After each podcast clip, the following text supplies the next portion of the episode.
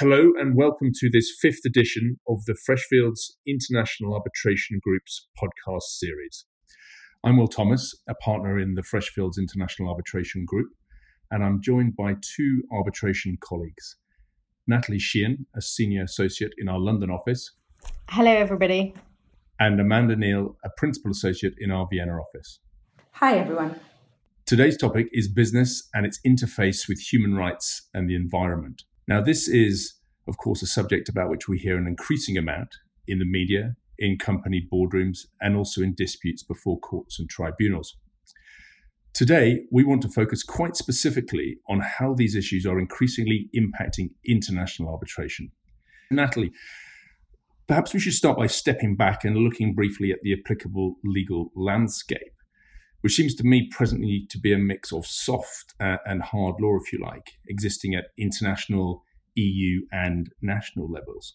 Do you think you could first talk us through the relevant international law framework? Yeah, sure. So there is a plethora of human rights instruments at the international level, with the starting point as the UN instruments, including, for example, the UN Declaration on Human Rights. These instruments focus on the obligations of states to protect their citizens, but in recent years, attention has increasingly been given to the human rights impacts of business activities and how corporates can and should operate in a way that promotes respect for human rights. Here we see the emergence of various international instruments that provide a framework for business and human rights.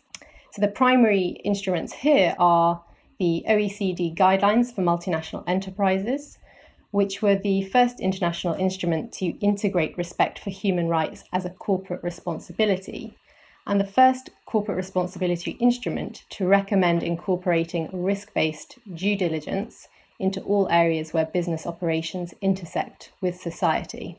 Then we have the UN Guiding Principles on Business and Human Rights, which apply to states and business enterprises, including transnational corporations, and are framed in three pillars.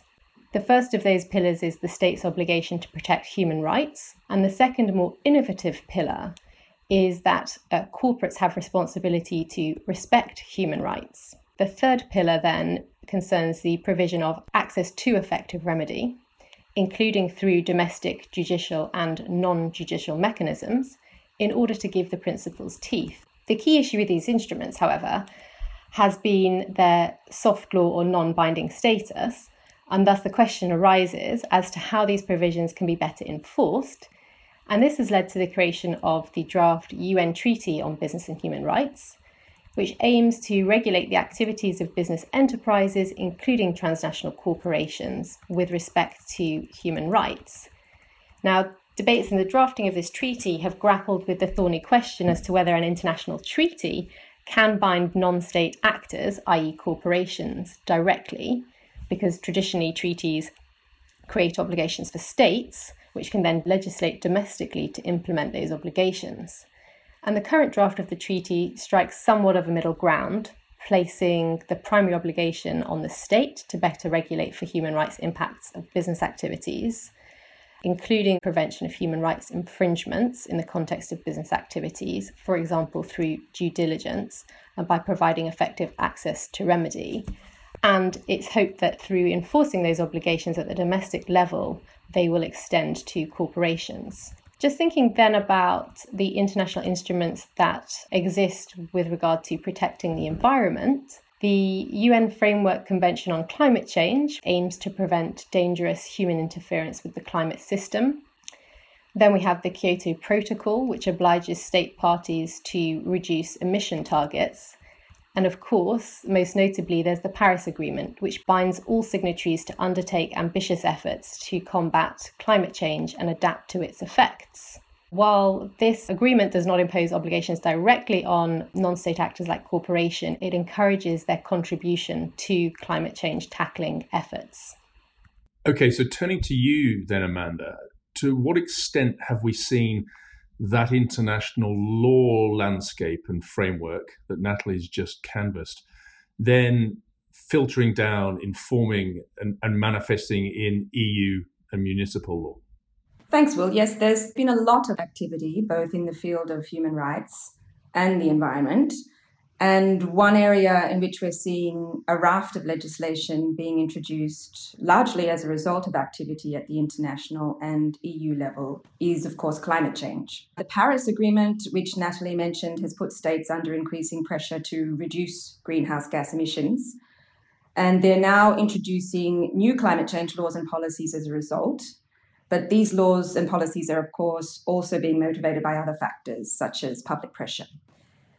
Uh, the EU has already rolled out its Green Deal, which is a package of legislative acts specifically directed at delivering on the EU's Paris Agreement commitments in order to ensure that the EU can fulfill its long term strategy of achieving carbon neutrality by 2050. And part of the Green Deal is a potential new carbon border adjustment mechanism. And if this is introduced, it has enormous implications for non EU businesses that import goods into the EU. Another big area of legislative activity is human rights and environmental due diligence. And this legislation uh, has, in fact, been pioneered at the domestic level by the UK and France. The UK adopted a Modern Slavery Act in October 2015, which is based on existing California legislation, but it goes quite a bit further. And it requires commercial enterprises that carry on business in the UK, regardless of where they're incorporated, to produce a slavery and human trafficking statement every financial year, which describes the steps that are being taken to ensure that slavery and human trafficking is not taking place in any of the supply chains or any part of the business. And this statement has to be approved by the company board and posted on the website. Similar legislation has been adopted in other jurisdictions, such as Australia in 2018, which in some respects is even stricter than the UK legislation. And indeed, the UK has just finished a public consultation in which they've agreed to adopt some of these more strict requirements. Another example of due diligence legislation is, of course, the French Duty of Vigilance Law, which was adopted in 2017. And it requires businesses to monitor their supply chains for human rights and environmental protection violations and to publish a so called vigilance plan every year, which assesses the risks that apply to their business and the steps they're taking to mitigate those risks. Germany is also in the process of finalising their Due Diligence Act, which is directly linked to the UN Guiding Principles for Business and Human Rights and the OECD Guidelines for Multinational Enterprises. And finally, in April this year, the EU has announced plans for a legislative initiative to introduce EU wide mandatory due diligence requirements for businesses relating to human rights and environmental matters across the global supply chains. So, as you can see, there's a very complicated legal framework out there. Okay, so staying with the international law plane, for a moment longer. Natalie, there seems to be a growing trend now for states to incorporate human rights obligations on foreign investors in their bilateral investment treaties. So I'm thinking here, for example, of the new Dutch model BIT, which came out to some fanfare not that long ago, and also some actual treaties such as the Morocco Nigeria BIT. Do you have any observations on that? Yeah, so Bilateral investment treaties, which are obviously designed to encourage foreign investment by placing obligations on states to respect those investments and provide investors with rights that can be enforced directly against the host state through arbitration, typically did not reference human rights provisions. Recently, however, we've seen a so called rebalancing of these rights and obligations between states and investors in newly negotiated bilateral investment treaties and some of the newer model bilateral investment treaties. So, as you mentioned, there is the Morocco Nigeria BIT, which was signed in 2016, which expressly recognizes that both states uh, must uphold human rights and prioritizes the protection of those rights over creating a favorable investment environment, and also imposes positive obligations on investors who must strike to make the maximum feasible contributions to the sustainable development of the host state and local community through high levels of socially responsible practices. This reflects a broader shift in some of the African multi and bilateral investment treaties to place a greater emphasis on socio-economic development, giving deference to the state's right to regulate. Now, the Dutch model BIT, which you mentioned, is another really interesting example of these new generation BITs, the Netherlands has an extensive network of BITs, which have traditionally been seen as the gold standard of investor protection, with many investors structuring their activities via the Netherlands in order to benefit from those protections. Strikingly, however, in 2018, the Dutch government announced its intention to renegotiate its 78 bilateral investment treaties with non European states based on a new model which narrows the protections offered to Dutch investors, reflecting two government objectives. The first is a sustainable investment policy and a better balance between the rights and obligations of states and investors, taking into account recent criticism by host states and NGOs of investment treaties and investment treaty arbitration. And secondly, the Dutch government is aiming to protect itself in the event of claims by foreign investors in the wake of recent investment treaty claims brought against Spain and Germany, for example. Perhaps the most progressive aspect in this context is that an arbitral tribunal may take into account investor behaviour when deciding the amount of compensation to award that investor in the event of a breach by the host state of its obligations towards the investor. In particular, damages could be reduced in the event of an investor's non compliance with its commitments under the UN Guiding Principles on Business and Human Rights and the OECD guidelines for multinational enterprises. And this is really quite groundbreaking because it represents an attempt to give teeth to these soft law provisions on business and human rights that we were discussing earlier. Thank you, Natalie. That's really helpful. What about environmental obligations? Are they similarly, equivalently making their way into investment uh, agreements? Yes, they are, Will. One of the most recent and interesting developments is the proposal by the EU for the modernisation of the Energy Charter Treaty, or the ECT. Now, the ECT is a multilateral agreement for trade and investment in the energy sector. It entered into force in April 1998, and there are currently 53 contracting parties, including the European Union and a number of other states across Europe and Asia. One of its key features is that it allows foreign investors to enforce claims directly against contracting states through international arbitration. Now, over 130 claims have been brought by investors under the ECT since the 1990s, which makes it one of the most frequently invoked international investment agreements in investor state dispute settlement.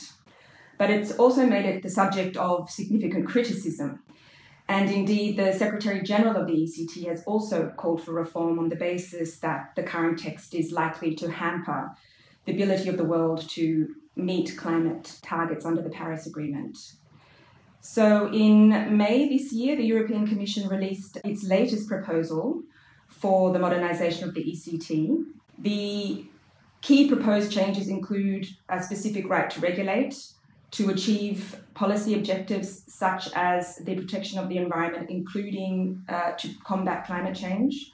A provision which aims at preventing claims based on changes to renewable subsidy regimes, which is one of the uh, major uh, areas uh, based upon which claims have been brought under the ECT in the European Union and a new expropriation annex, which clarifies that non discriminatory measures designed and applied to protect legitimate policy objectives, such as protection of the environment and combating climate change, will not constitute indirect expropriation unless manifestly excessive. Okay, well, let's go a step further along the same lines and move to how we're seeing human rights and sustainability issues impact specifically in the actual exercise of international arbitration. So let me come back to you, Natalie.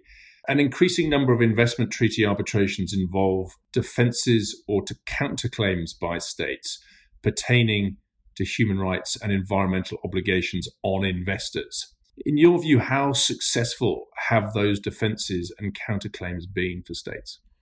And there have been several cases in which states have sought to invoke human rights uh, measures as a defence to claims by international investors in respect of breaches of bilateral investment treaties, as well as bringing these issues up as potential counterclaims. On the defence side, there have been several cases where Argentina has argued that an obligation to take certain measures during its financial crisis were necessary to preserve the right to water. And those arguments were largely unsuccessful because they were framed by reference to the defence of necessity, which is a high bar. More recently, however, we've seen some of these arguments uh, more successful. For example, in uh, the case of Philip Morris versus Uruguay, where Uruguay successfully argued that it had the right to regulate in respect of public health without paying compensation when Philip Morris challenged Uruguay's rules mandating plain packaging for cigarettes. And here the arbitral tribunal found that the state had a wide discretion to take good faith measures to address public health concerns. In terms of counterclaims, there's been some interesting cases recently, including, for example, Urbaser versus Argentina, which concerned a concession for water supply and sewage services. And here, Argentina filed a counterclaim alleging that the investor's failure to provide the necessary level investment in the supply services violated the human right to water. The tribunal accepted jurisdiction over the human rights counterclaim, and this is the first time that an arbitral tribunal had done this. In doing so, the tribunal said that whilst most bilateral investment treaties may not impose obligations on investors, they must be construed as taking into account other rules of international law, which would include those relating to human rights. It noted that international companies can no longer be said to be immune from the reach of international law. However, in the absence of positive obligations imposed by a, a treaty or domestic law or a contract, private actors are only required to refrain from activities which violate human rights, and in that sense, they don't have positive obligations. And this is one of the key challenges that arises when states try to base a counterclaim against a private actor on human rights obligations. And finally, I'll just uh, round off with the, the, Bear Creek, Peru case. This case concerned an expropriation claim by a Canadian investor under the Canada Peru Free Trade Agreement where Peru had revoked approval for a mining project following extensive protests by local indigenous communities.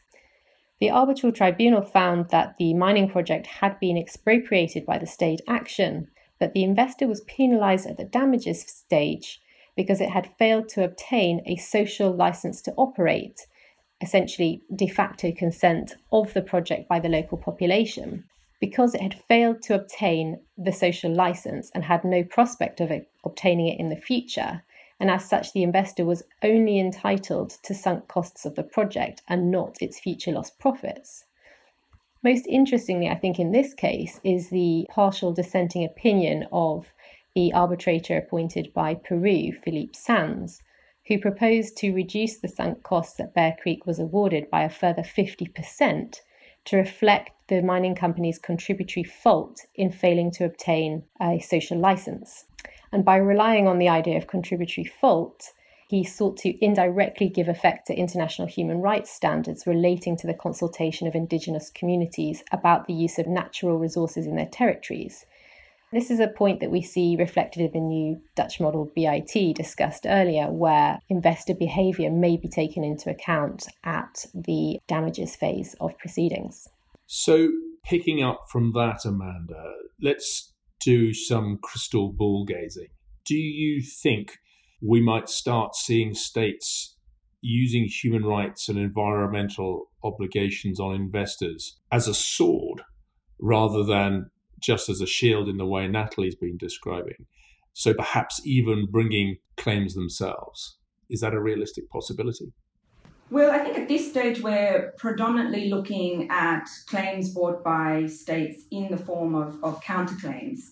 Natalie just told us about some of these cases where counterclaims have already been made or where attempts have been made.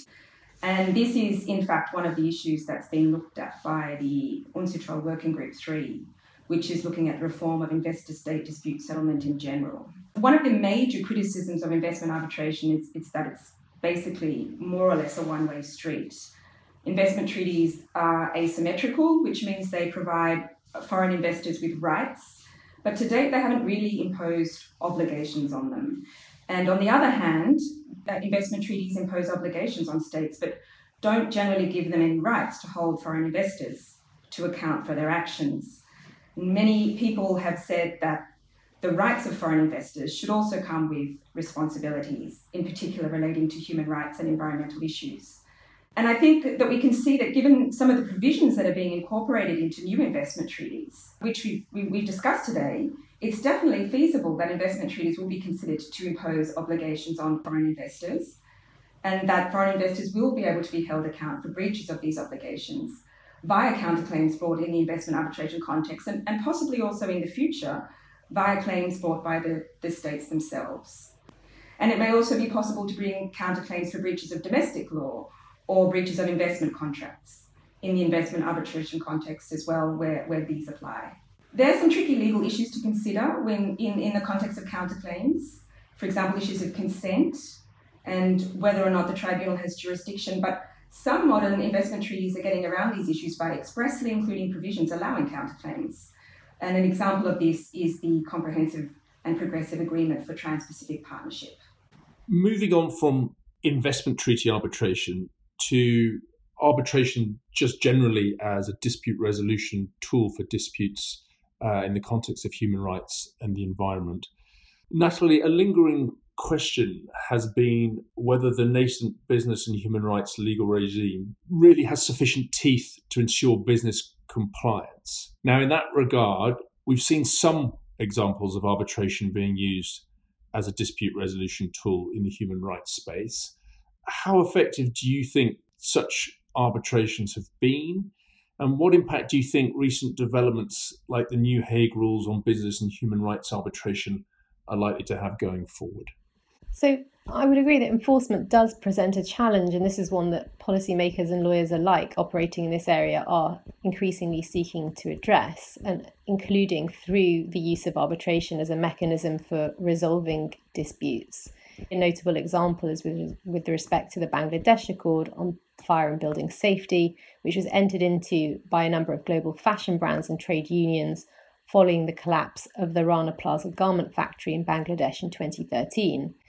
That accord set out legally binding provisions with a view to improving health and safety standards in the garment industry, which had until then been largely reliant on voluntary compliance. And most relevant for our purposes, it uh, provided that disputes could be referred to binding arbitration. And there followed two arbitrations under that accord by two trade unions against two fashion brands, with the arbitrations administered by the Permanent Court of Arbitration in The Hague. Both those arbitrations were ultimately settled in 2018, but they really provided impetus to the notion that disputes involving business and human rights could be resolved effectively by arbitration. And this is a cause that we've seen taken up by the Hague Rules on Business and Human Rights Arbitration, which came out at the end of 2019.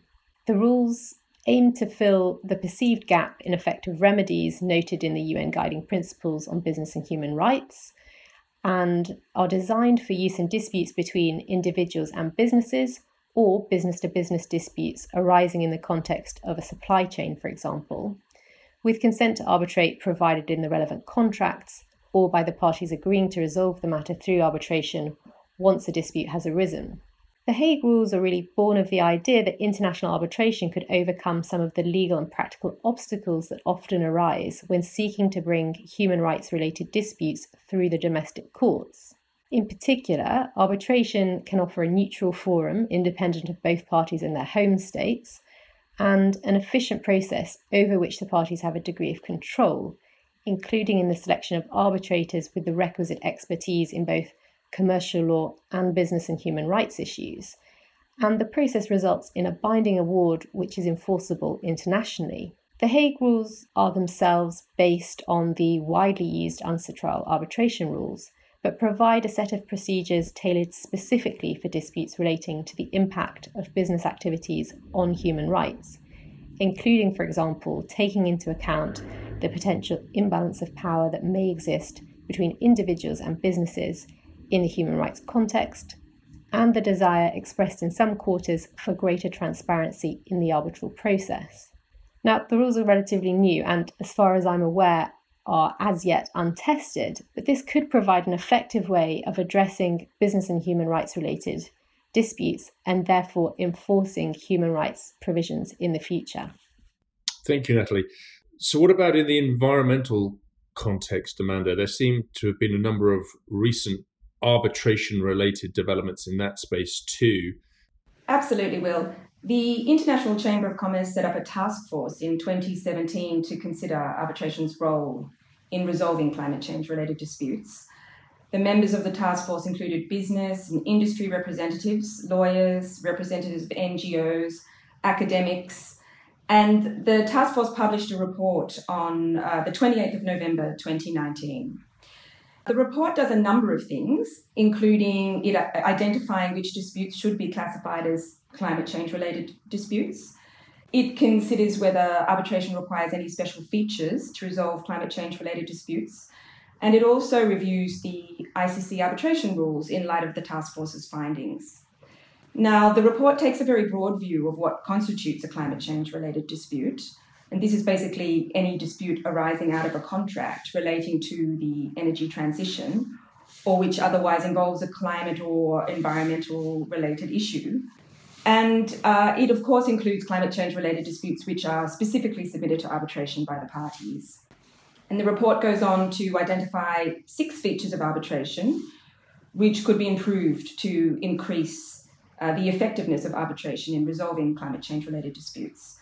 And these are enhancing access to appropriate experts, uh, for example, by expanding the existing pool of experts available by connecting climate change scientists and other technical experts with arbitration specialists, increasing the responsiveness of arbitration, including improved case management techniques such as limiting documentary evidence, responding better to changes in climate change law, increasing transparency of the proceedings, for example, making proceedings open to the public in appropriate cases and by publishing awards, increasing third party participation, and flexibility surrounding costs which would mean that in appropriate cases, uh, public or NGO claimants could obtain funding for their claims. Natalie, Amanda, many thanks both for your insights. Lots to reflect on there, uh, and I'm sure we'll be back to update in the future.